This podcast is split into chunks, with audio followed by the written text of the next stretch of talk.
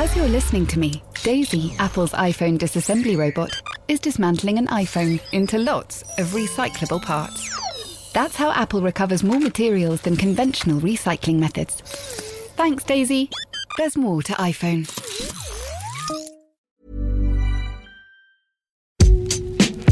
This is the Game Football podcast from The Times as England reached their first major international final since 1966. All thanks to a dramatic night at Wembley. All will be discussed on this episode of The Game Euro 2020.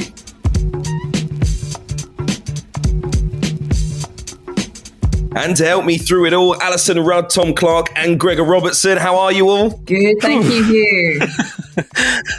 Cloud nine. Well, well, well. Not What quite an evening. what to say. What a match. I'm a little bit shell shocked, to be honest. I mean, I don't. I'm. I'm like staring into space.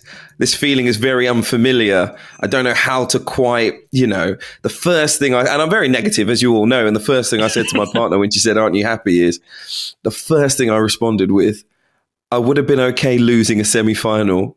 I can't imagine how it's going to feel to lose a final. So that was that. That Oh, gives you an indication Oh, as to how negative I am, and immediately, you know, feeling the worst. But yeah, I will come round to tomorrow morning. I'm sure I will wake up with a spring in my step. How are you feeling, Tom? Similarly, uh, unnerved. I think I said unnerved the last time, and I'm still feeling that way. I think because of the nature of the game, it, it being quite tight and tense, and the longer it went on, you thought, surely not, not again, not again. But actually, I thought England played quite well in that sense, and they did look like they were going to score. Um, obviously, the goal, which we'll come to, was slightly fortuitous in some senses, but they did look like the better team. I thought Denmark tired. Um, and so, in that sense, it was a relief when they scored rather than, oh my God, I can't believe they've scored. Um, so, yeah, I, I, I think still settling into this idea that they're in a final. As Henry Winter has written in his um, match report that's on the Times website now, he's described it as the strangest, rarest, and most beautiful of words to write. England are in a final.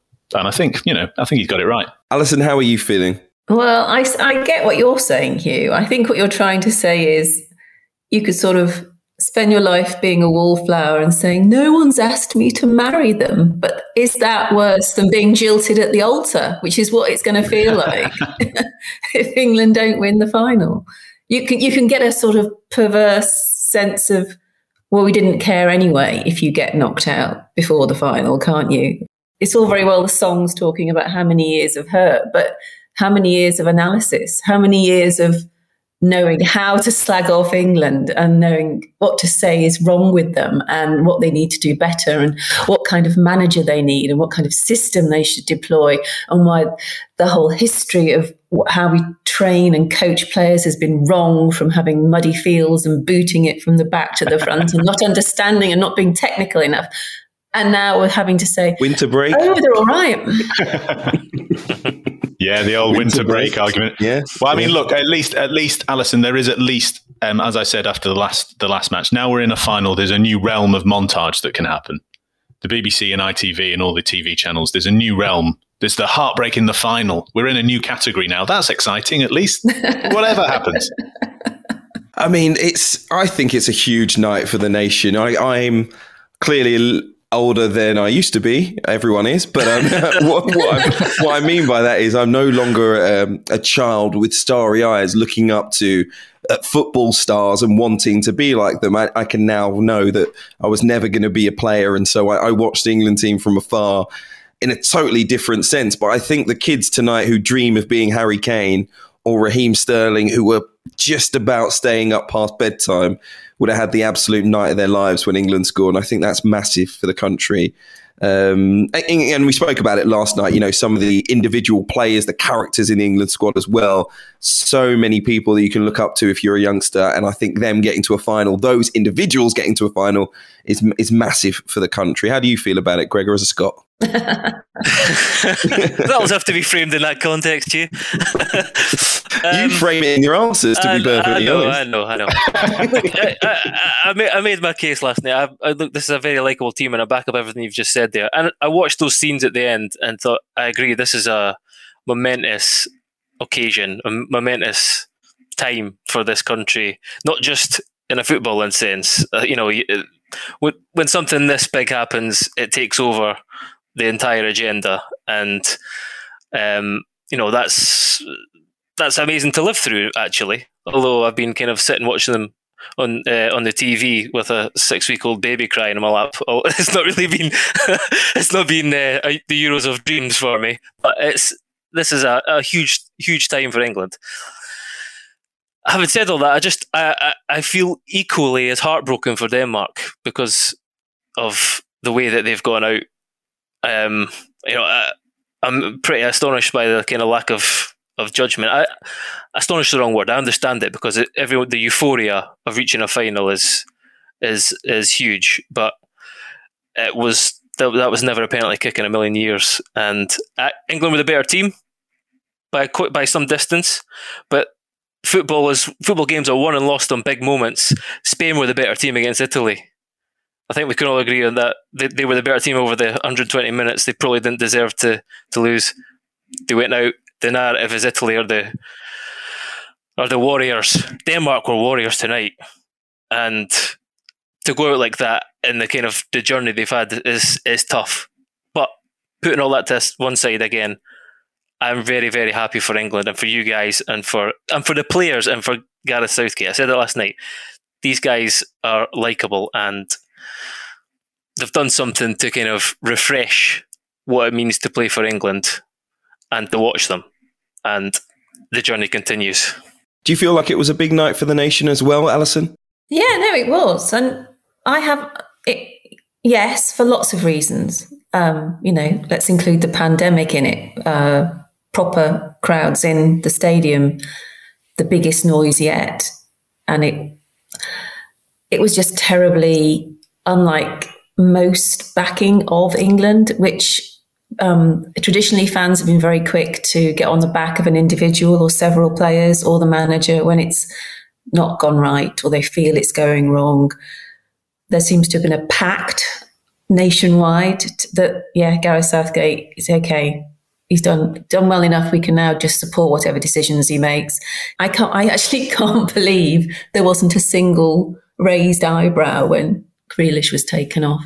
It was as if it's as if Southgate is now a proper football genius and everyone loves him. And that means you love everything he does. And that means you love the team and how he's molded the team. And it does feel unifying, that sense of, I've not ever been aware of that buying in, completely buying in. You'd probably say that's they, that probably did happen Euro 96, but I'm not sure it did in quite the same way. There was, there were quite a lot of critiques some of them were quite cutting. So I think, I think this is unprecedented.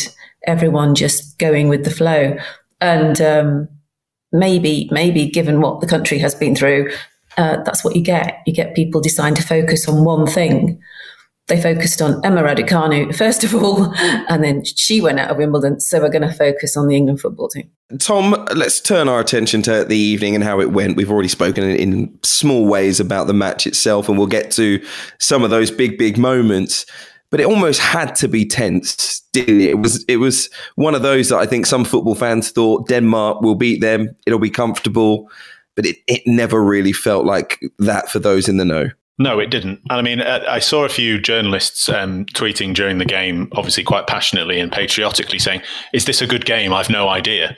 Um, and perhaps it's because I'm more cynical than most journalists, but I was able to judge it slightly dispassionately because I was working, and I thought it was a fantastic game. Um, I thought Denmark were brilliant in patches, uh, particularly for most of the first half. England did what they've done in a lot of games and started quite well, quite brightly, and then kind of sat off a little bit. And Denmark with Damsgaard were just superb, I thought, in the first half.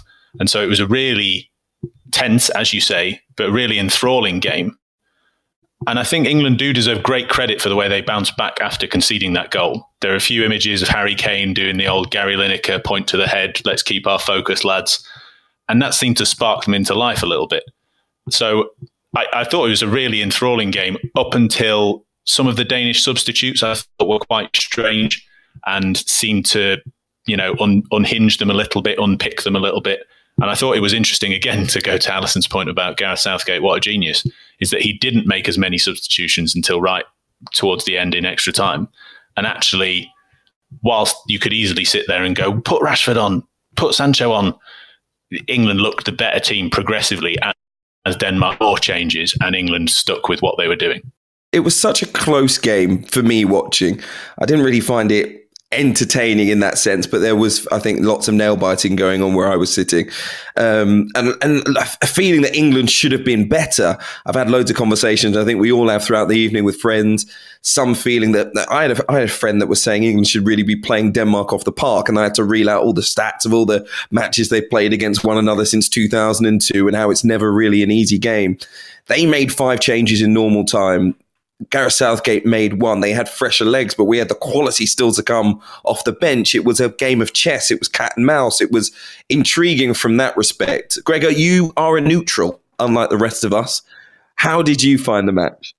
I thought it was very entertaining. I thought, um, you know, I agree. There were periods of the game where it was a little bit cagey, but there were also periods when it was pretty open and end to end. Um, and what you know, I, what you're saying is true. Denmark definitely tired, but England had 58% possession. You know, they they had more of the more of the play. Um, they made Denmark work for a large periods of the game, and they definitely grew it. And you know, even when they got the penalty, uh, and even if they hadn't got that penalty, I, I, believe probably England would have found a way. They were they were definitely knocking at the door. Raheem Sterling again taking it upon himself, taking responsibility, going at people, going, you know, just doing it for England. He was he was superb. Um, but uh, so yeah, I, I, th- I, thought it was really entertaining. I thought it was, you know, as you say, as, as a neutral, it was slightly less nail biting going on uh, in my house, but it was, um, you, you know, I again I watched it and thought Denmark as well. I've got serious, serious balls. like they were, they were really, they were, you know, fighting for each other, organised. Um, I say it again, it's a really tough way for them to go out after after the way after the way they've played in this tournament. Um, so you know there wasn't much, wasn't too much between the teams, uh, but England, you know, on the whole, I think you know you could say they deserved they deserved it in the end. Let's just remember Denmark are a tenth a tenth of the size of England. It's you know it was proper David and Goliath stuff really, and they deserve they deserved a lot more from the coverage really they deserved that deserve to be told. Um, maybe Denmark television were telling their people that was not a penalty. I mean, I've looked at it ten times, and there is no there is no contact. Peter Walton was saying on ITV, "Oh, remember, it has to be a clear and obvious." Um, error to be overturned, and that's missing the point completely if there's going to be VAR, it's to pick up those moments where it's a trick of the light, the angle's wrong for the referee, and he should hold his hand up and say, Oh, you know, it, from my angle, I thought there was contact. I'll go to the monitor, have a look. Oh, I can see there's no contact, no penalty. I just, it just, you know, all the plaudits we've had for it being run better, the VAR, it just, it just, just didn't make any sense to me whatsoever. Yeah, I mean, I saw it in real time and thought, I, I thought it was penalty in real time and then you watch your back. So you know, it's not it's not a slight of the referee necessarily. But as you have said, to give you your due, Hugh, throughout this tournament, it's a waste of time. That, that is a clear and obvious error because there was no contact. And then you know, you even, commentators tried to say that Jensen coming in from the side, kind of grazing his hip, was enough. Maybe he's given it for that. It was pretty perplexing, and even in the aftermath, there's no one really willing to say that it was a. I understand. I understand.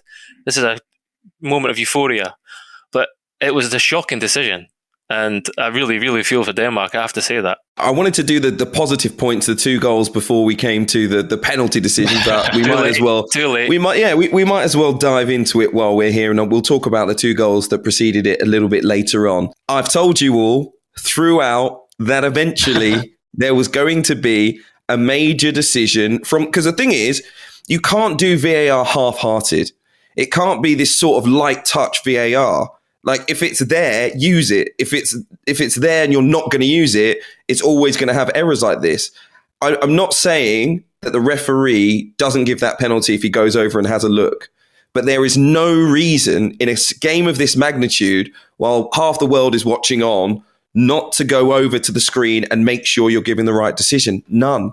There's none. And the UEFA can say, we don't want to stop the game constantly. Well, you haven't stopped the game constantly. You're in extra time now and you've given a penalty. This is the occasion that it's okay to have a look.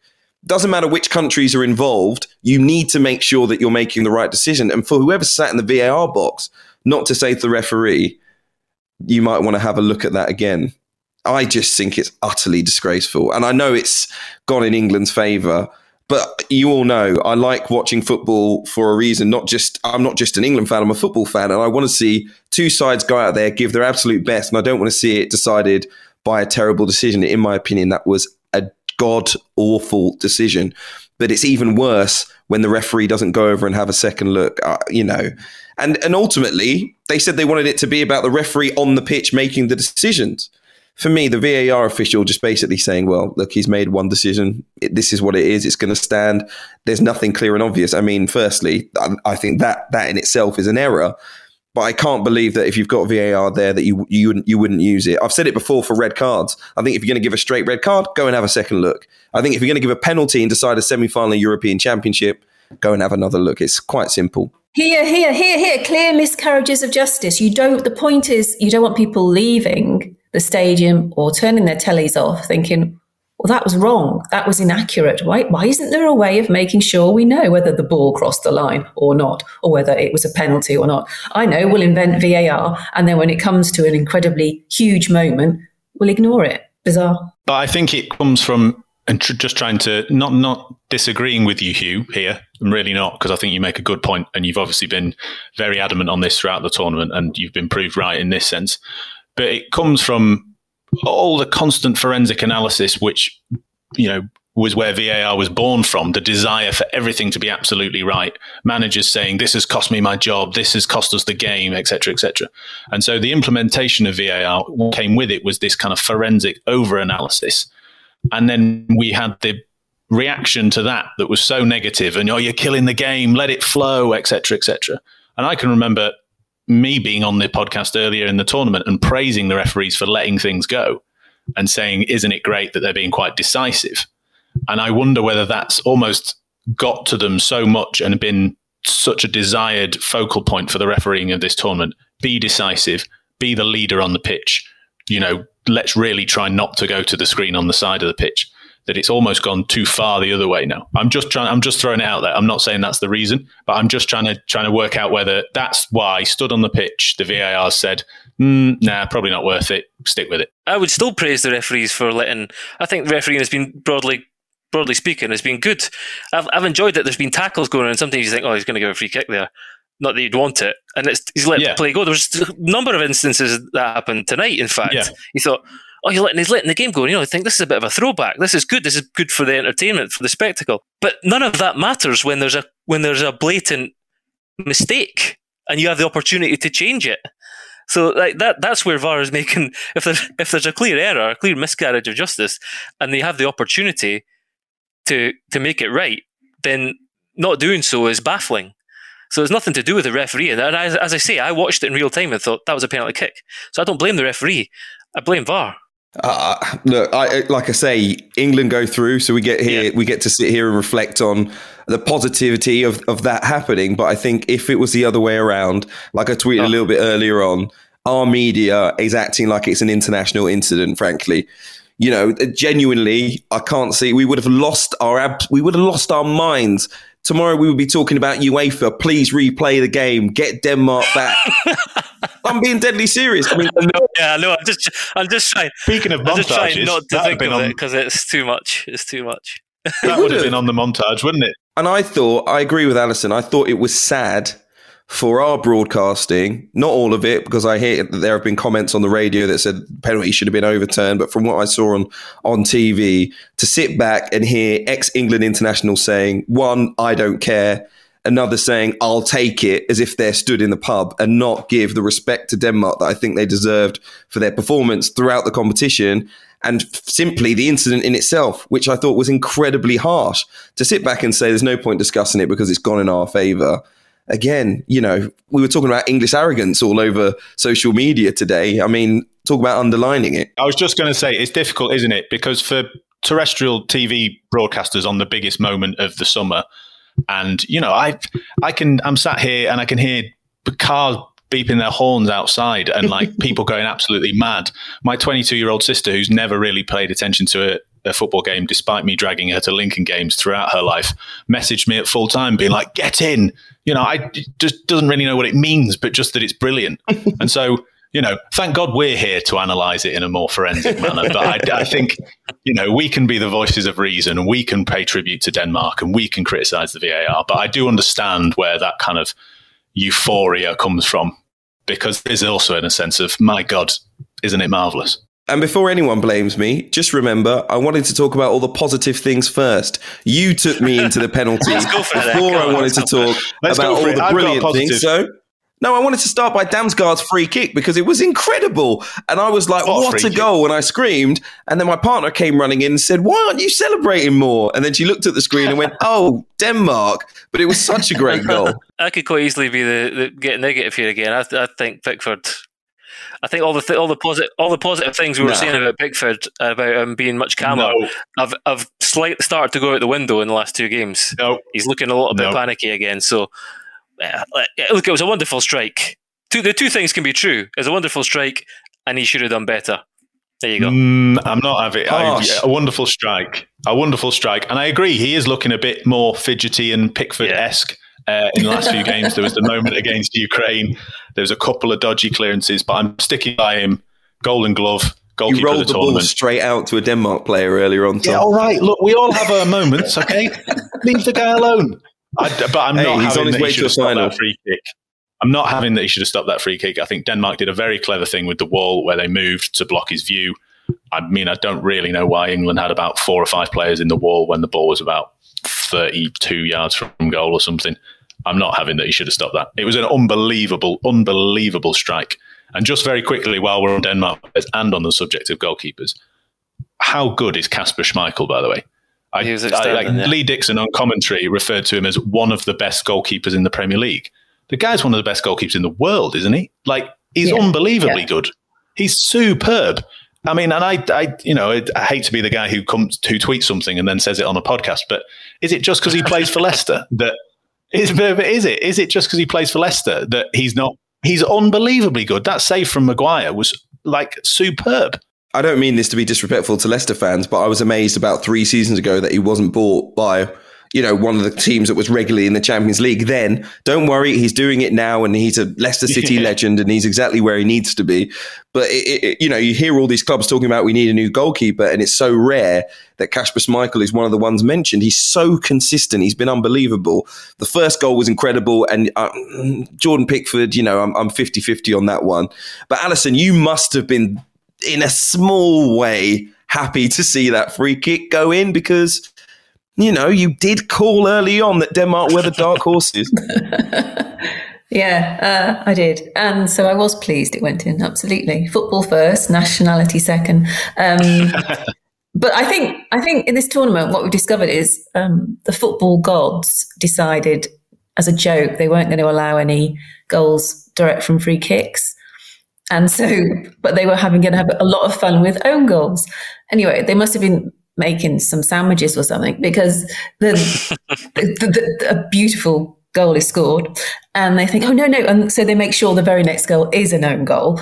And I think that underlines what um, Tom was saying about Schmeichel. You know, he was beaten by something he could not have saved. You know, that cross came in and his, his captain sort of bundles it in because there's nothing else he can do. It's sort of from a Denmark point of view, it's sort of freaky, freaky, really. There's not nothing Schmeichel could have done. And then and then when he's asked to save a penalty, he does. So it's like, you know, he is probably man of the match. And if you're man of the match at semi-final level um, as the goalkeeper, then you have every right to have people speculating whether you might be one of the best goalkeepers in the world. He certainly does lift his game for the big moments. I've seen I've seen Kasper Schmeichel make mistakes, but when it matters, he rarely does actually the fact that he was man of the match also tells you that England, you know, were the better team. Like we, we have they to, were. yeah. They they were. They had they they they were the team who took it to Denmark, like you know, took it to the opposition far more. Denmark had spells and they were real threat in the break, particularly in the first half. There were some spaces England were leaving kind of either side of the centre halves. Denmark, you know, they they rode an early storm because England came. England were excellent at the start, and then they grew into the game, and and you know they had some really good spells. But England, England over the over the piece were the better team. There's no two ways about that. Time for another positive, Hugh. I feel like you should have like a little horn or something, like eh, positive horn, you know, just to make sure listeners know that we're not all doomed. No, no, I'm not saying you are. I'm not saying you are. We're all in this together. We're one happy. T- the train is now approaching. Junction at platform. Passengers, airport, please stay on board. Next stop, road station. iOS helps you control which apps you share your exact location with. There's more to iPhone. Small details are big surfaces. Tight corners are odd shapes. Flat, rounded, textured, or tall. Whatever your next project, there's a spray paint pattern that's just right. Because Rust-Oleum Custom Spray 5 in 1 gives you control with five different spray patterns. So you can tackle nooks, crannies, edges, and curves without worrying about drips, runs, uneven coverage, or anything else. Custom Spray 5 in 1. Only from Rust When you're ready to pop the question, the last thing you want to do is second guess the ring. At Bluenile.com, you can design a one of a kind ring with the ease and convenience of shopping online. Choose your diamond and setting. When you find the one, you'll get it delivered right to your door. Go to Bluenile.com and use promo code LISTEN to get $50 off your purchase of $500 or more. That's code LISTEN at Bluenile.com for $50 off your purchase. Bluenile.com code LISTEN. Team on the Game podcast. But another positive Kyle Walker.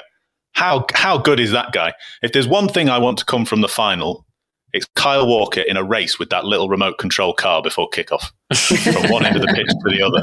That would be brilliant, wouldn't it? The guy is absolutely lightning quick. He's so important to that England defence. Gregor, uh, I'm I'm not getting this wrong, am I? As in terms of recovery runs, yeah. as a fullback, I mean, I've I've heard that you were fairly slow as a player. Having playing alongside a guy like that, I mean, it's just what I've heard. It's just what I've heard. playing alongside a guy like that must be an absolute blessing, isn't it? Yeah, absolutely. The the one in the first half when he when he recovered, I think, was Damsgaard was was through. He's just eh, you know he sometimes you know a player's running at him and and he can he can almost show them the whole touchline and, and give them a couple of yards. Say, on you go. I'm daring you almost to, to try and beat yeah. me. It's just such an asset. So he is. He's not really. You know, there's a small period. We're being hypercritical here. A small period in the first half against Ukraine where he looked a little bit wobbly, but apart from that, he's been one of England's best players this tournament, and undoubtedly. Um, and I'd say Harry Maguire again. Again, he was. He looked like a a leader at the back. So yeah, there, there was some some really big performance from England. Absolutely, um, I think I think they showed the strength and depth too. That was the the players that came on, Grealish, Foden. You know, they just got a little bit of of class, a little bit of extra that that um, you know could make the difference for them in the final too. I think there were so many standout performances. I think Raheem Sterling for England was brilliant as well. Kalvin Phillips had another very, very good game. Um, look, I want to look ahead to the Italy game in a little bit. Um, I should have mentioned this a little bit earlier on. There were also two balls on the pitch when the penalty was awarded, but I'm not going to say any more about that. Um, was there? Kane. Good, yeah, there were. Good spot. In fact, Raheem Sterling dribbled past it. It was on the pitch for about a minute before um, before the penalty was awarded. But you know, who needs VAR to, to you know iron these things out? I thought Kane was was more himself tonight. Um, he played a big part in the equaliser, dropping deep. He played the ball through to Saka, who of course crossed, and it was it would have been tapped in by Sterling had it not been turned in by the Denmark defender Kjær. But um, but I, I I I think if he can play that well again, it, it, wasn't it was no frills, but I just think he was he was tenacious. He was there in the box. He was he, he, couldn't quite get his shot off so many times, but he was in the right position to score a goal. And I think if he does that in the final, then I think England have a great chance. Tom. Well, it's interesting you mentioned that first goal because I was watching and there was a moment about two or three minutes before that goal where Kane came all the way into England's half to pick up the ball, and Kjær came all the way with him and I was thinking, is he man marking him all game? And he, he wasn't, but it, just in that moment, he followed him all the way into England's half. And then a few minutes later, Kane dropped deep again, and Kjær didn't go with him. And Højbjerg kind of nearly picked him up, but didn't quite. And he played that ball through um, for Saka. And as you say, that's more the Kane we've seen this season. And I think it's interesting the re- reverting back to Saka because I think with having Saka and Sterling, that version of Harry Kane is what you can really get something out of. When you've got those two players making runs in behind, when you've got the Harry Kane, the recent Harry Kane, the cultured dropping deep Harry Kane, that's when, you know, those two things, those pacey players running in behind really hurt teams. And it'd be interesting to see because obviously a lot was made about Spain not playing strikers up against Chiellini and Bonucci, playing players who were dropping into that space and saying, Do you want to come? Do you want to come and follow me? Or do you want to stay where you are? That was where Morata's goal came from, from him dropping deep and playing a 1 2. It'd be really interesting to see A, how Italy try and combat that, and B, if Gareth Southgate says to Harry Kane, get in that pocket every single time. 2 1 up. Jack Grealish was taken off, having been brought on a little bit earlier on. I loved this from Gareth Southgate, Alyson. I loved it because the human waistcoat was back. You know, he backed himself. he went, Why do we need a third? We've we've already won. We're better than these lot. Let's see it out now. And he brought on Kieran Trippier and he took off Jack Grealish. And, and look, that smacks of having a plan. And that's the thing that we were worried about coming into this competition. He now knows his own mind. Are you confident he will have a plan for Italy as well? Yeah, I'm pretty. Of course, he'll have a plan. I'm pretty confident it'll be a a relatively negative one as well. I mean, he's not. it could be a really boring final. I think. I think Italy Italy will be aware of you know the roll that England are on and the passion in the stadium and that you know what what should they do absorb absorb probably and try and catch on the break assuming that the home team attack but I think England will be thinking we're not going to fall into that trap there's going to be there's going to be quite a lot of um, lot of defenders with not very much to do for a bit in that game. I, I mean, I just think it's astonishing he took Grealish off. It can only mean that the morale in the camp is absolutely top notch because it's the sort of thing you could do that could create a rift or make people think, well, that's a bit cruel. Nor in normal football, if you bring on a a beloved attacker and then haul them off because you think you've got the, the, the only goal that you're going to need. Um, it's just it's just seen as, as, as as ruining a player's confidence or having you know repercussions for the next match or so on. It's just it is breaking convention to do that a bit, and it really does pigeonhole Grealish as having a very specific niche role in the team, which is to win unsettled unsettled a tired a tired defence um, and win free kicks and just rattle things up a bit. And then if you get a goal another way, fine. Then you can, you know, you don't need don't need need, need him anymore. Um, and and Jack Grealish is so much more than that. So I don't know. It, you know, they're the sort of things that in normal times would would make you think, has he lost the plot? But because he's now been given this godlike role, it doesn't matter. I find it astonishing, really. But I, I mean, it, it, it has to be indicative that everyone's buying into everything him and his backroom staff are doing.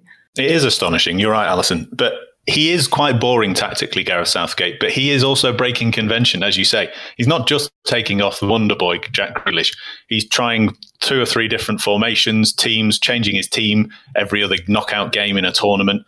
I mean, I wouldn't be surprised if he had something else up his sleeve. Marcus Rashford's going to start against Italy, against the old lads, knock it in behind, get, in, get him in behind, play the ball over the top, Ole Gunnar Solskjaer style. Who knows? It's exciting.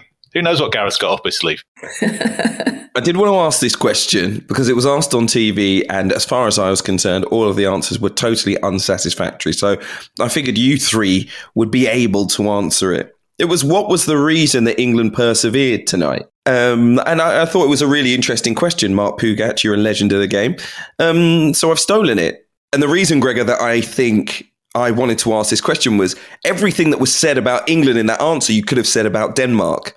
And that's the reason I, I, I wanted to find the, the 5% that made England the, the, the difference. Because I think England were better, but I think everything that I heard about them tonight you know, the character that they showed, you know, the determination that they showed. You could have easily said about their opponents, it was that tight a game for me. But I do think there was something different about this England team. Whether it was just quality off the bench in the end, that was the major difference. I don't know. But I do think England outplayed them. And I'm, I'm not an ex footballer. I wondered what you thought. There's not a great deal between these teams. That's that's that's fairly obvious to say. I think England have had players like Raheem Sterling who took responsibility, big game players who made the difference. They really did. I don't think it was like you know there wasn't a tactical masterstroke by either manager. They, both te- both teams played pretty much how we would have expected expected them. They both had spells when they were in the ascendancy, but when it mattered, they had England had more quality. They had individuals who could do something to win the game. And you know, although although it wasn't a penalty, I've said this already.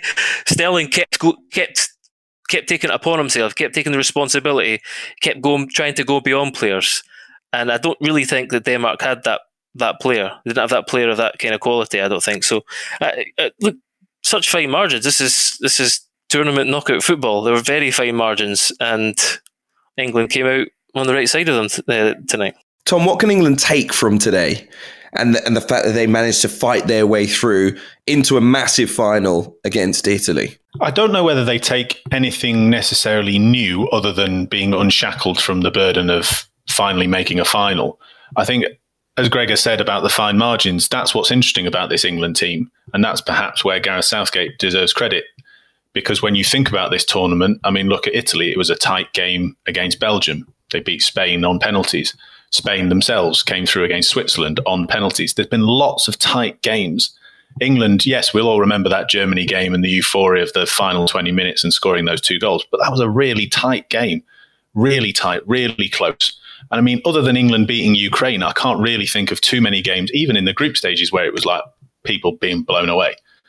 So maybe it's just the reassurance that the way they've done it, so far is right, and that's that gives the squad, the, the, the starting eleven, and Gareth Southgate that we're here on merit, and whatever system we pick to try and combat Italy will be the right one for us because everything they've done so far has, has, has paid off. I mean, even going back to the group stages, we're all even going back to the group stages. Sorry, just you know, we're talking about that Scotland game and being like, "Oh God, it's all it's all horrible, it's all nightmare." That was partly because we kind of thought we should be beating Scotland three 0 Sorry, Greg.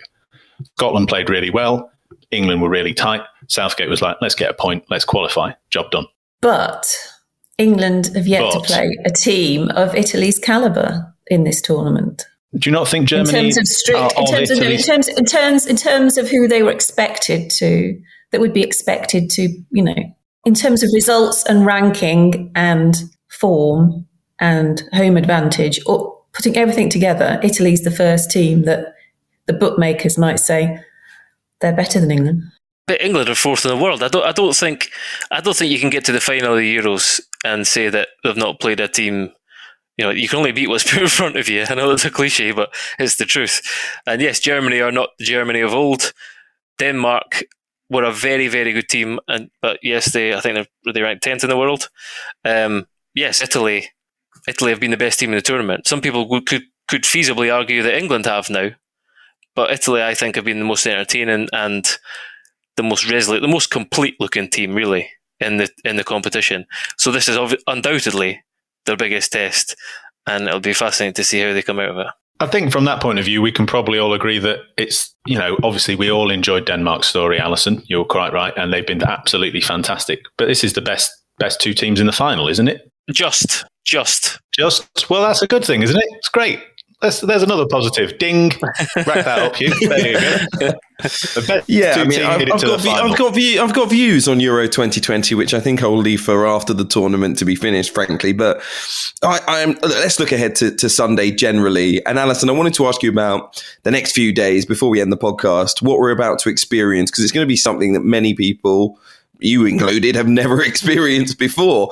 It's going to be absolutely mad, isn't it? Wall to wall for the next few days, everywhere we look, even more so than it already has been. possibly scarily so.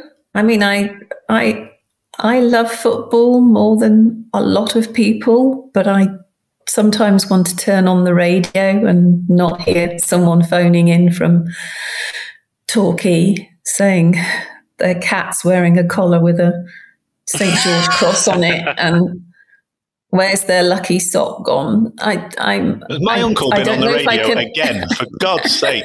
I don't Not know again. if I can take much more of this sort of sense that you know so many for so many people they have no joy in their life other than if England were to win. And uh, I, I find I just find that slightly strange that we all go about our lives and have our own parochial clubs, whether it's rugby, cricket, football, whatever, get involved and trot along every week and go down the pub and talk about what we talk about. And then suddenly it becomes this I need England to win. I find that rather strange, really, and I find it slightly scary. And it it taps into other elements of jingoism and nationalism, which I don't like at all. And I would rather I would rather people took joy from hosting. We are we are effectively now hosting the tournament. Took more joy from that than the idea that it says something about us as people, whether we win or not. I, I, I find that leap very peculiar. So I will find the build up rather difficult, actually, because it will be insane and it will be illogical and it will be feverish and it probably won't have much basis in the sense of what football is. It'll just be, if we're not careful, they'll just be far too jingoistic. And I don't like that at all. Gregor, what do you think? Will it be? I mean, well, I, I agree with some of that. I, I think we, we're verging on being too cynical here. I think we're seeing that international football stirs emotions and passion and togetherness that no other form of football does quite the same. And you know that's a that's a joy to behold, even though you know it was very brief for uh, for my lot. um, you know, living in this country, I think it's going to be yes, there's going to be there's going to be some hysterical, over the top, you know, insane build up. But when the game arrives, that's going to be a, a moment when well over half the country is joined together with with one kind of hope and aim and uh, desire. Um, and that's that's I think that's still pretty special. There's not many things in in in the world that can do that. There's not many things in life that can do that. I've seen that to uh, to my girlfriend earlier. I think you know. Pro- probably like a royal wedding or something. What else? What else apart from England gets half the population? Oh God! Don't bring the royals into it, Gregor. Bloody hell! One minute you're supporting England, next minute you're bringing the royals into it. What's happened to you? Who are you? Trust me, I've never been someone to sit there and watch a royal wedding. I'm just saying that there is another half of the population who would sit down and watch the royal wedding. but mm. and I read that in the paper. That was a throwaway comment. I, I, I couldn't I couldn't even be certain that's true. You know, Matt Lawton said that told us the TV statistics last night. It's, it was like the biggest event of the year.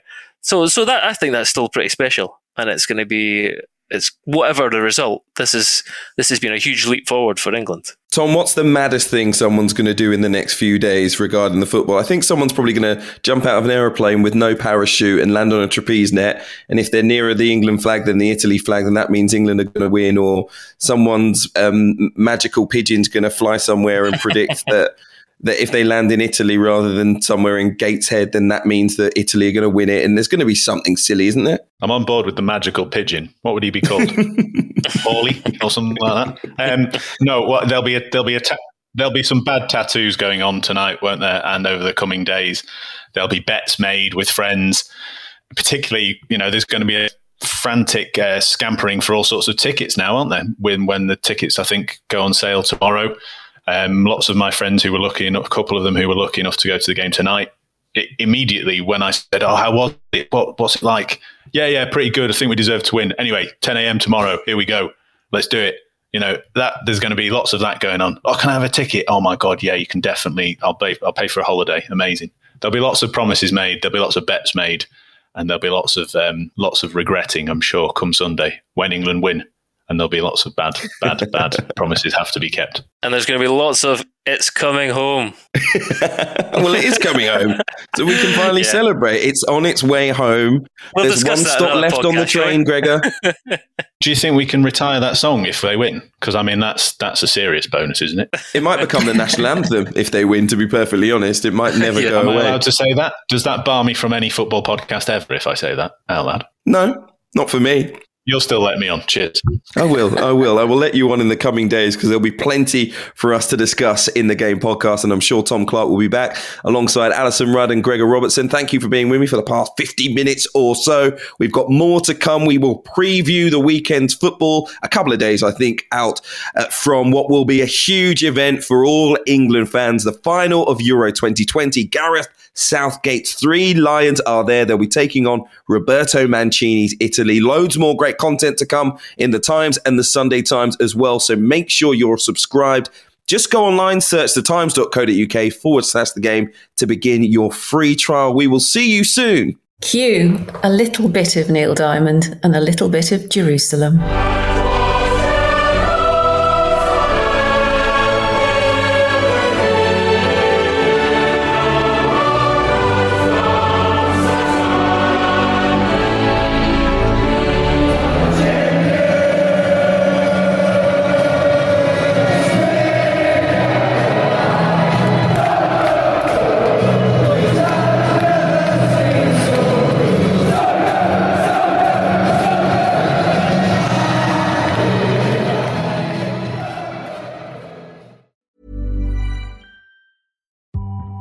VoiceOver describes what's happening on your iPhone screen VoiceOver on, settings, so you can navigate it just by listening. books, contacts, calendar, double tap to open. Breakfast with Anna from 10 to 11. And get on with your day. Accessibility. There's more to iPhone. Small details are big surfaces. Tight corners are odd shapes. Flat, rounded, textured, or tall. Whatever your next project, there's a spray paint pattern that's just right. Because Rust new Custom Spray 5 in 1 gives you control with five different spray patterns. So you can tackle nooks, crannies, edges, and curves without worrying about drips, runs, uneven coverage, or anything else. Custom Spray 5 in 1. Only from Rust